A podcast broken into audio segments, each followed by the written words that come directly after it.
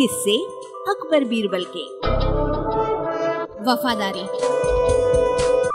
वचन रचिता टंडन का है। एक दिन बादशाह अकबर के दरबार में बैठे दरबारी कार्य में व्यस्त थे। तभी महल से उनके लिए बुलावा आ गया। बादशाह अकबर जाने की तैयारी ही कर रहे थे कि दूसरा बुलावा आ गया। जिन बेगम साहिबा का बुलावा आया था बादशाह उन्हें बेहद प्यार करते थे। इसलिए वे जल्दी से दरबार से उठकर महल की तरफ़ जाने लगे। अचानक उन्होंने देखा कि बीरबल मुँह फेर कर मुस्कुरा रहे हैं। बादशाह से ये देखा नहीं गया और क्रोधित होकर उन्हें हुक्म दिया, बीरबल, तुम इस राज्य से तुरंत निकल जाओ और इस ज़मीन पर पैर मत रखना, वरना तुम्हें अपनी जान गंवानी पड़ेगी।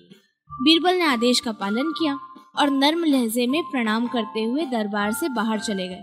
बीरबल के जाने के बाद कुछ दरबारी तो बीरबल के जाने से खुश हुए और कुछ दरबारी परेशान हो गए। जब बीरबल को काफ़ी दिन हो गए तो बादशाह अकबर का क्रोध शांत हुआ। इधर बीरबल के न होने से दरबार के कामों में बहुत सी परेशानियाँ आने लगी। खुद बादशाह अकबर बहुत परेशान हो गए। अब उन्हें बीरबल के न होने का एहसास होने लगा। वे बीरबल को बुलाने के लिए तरकीब सोचने लगे।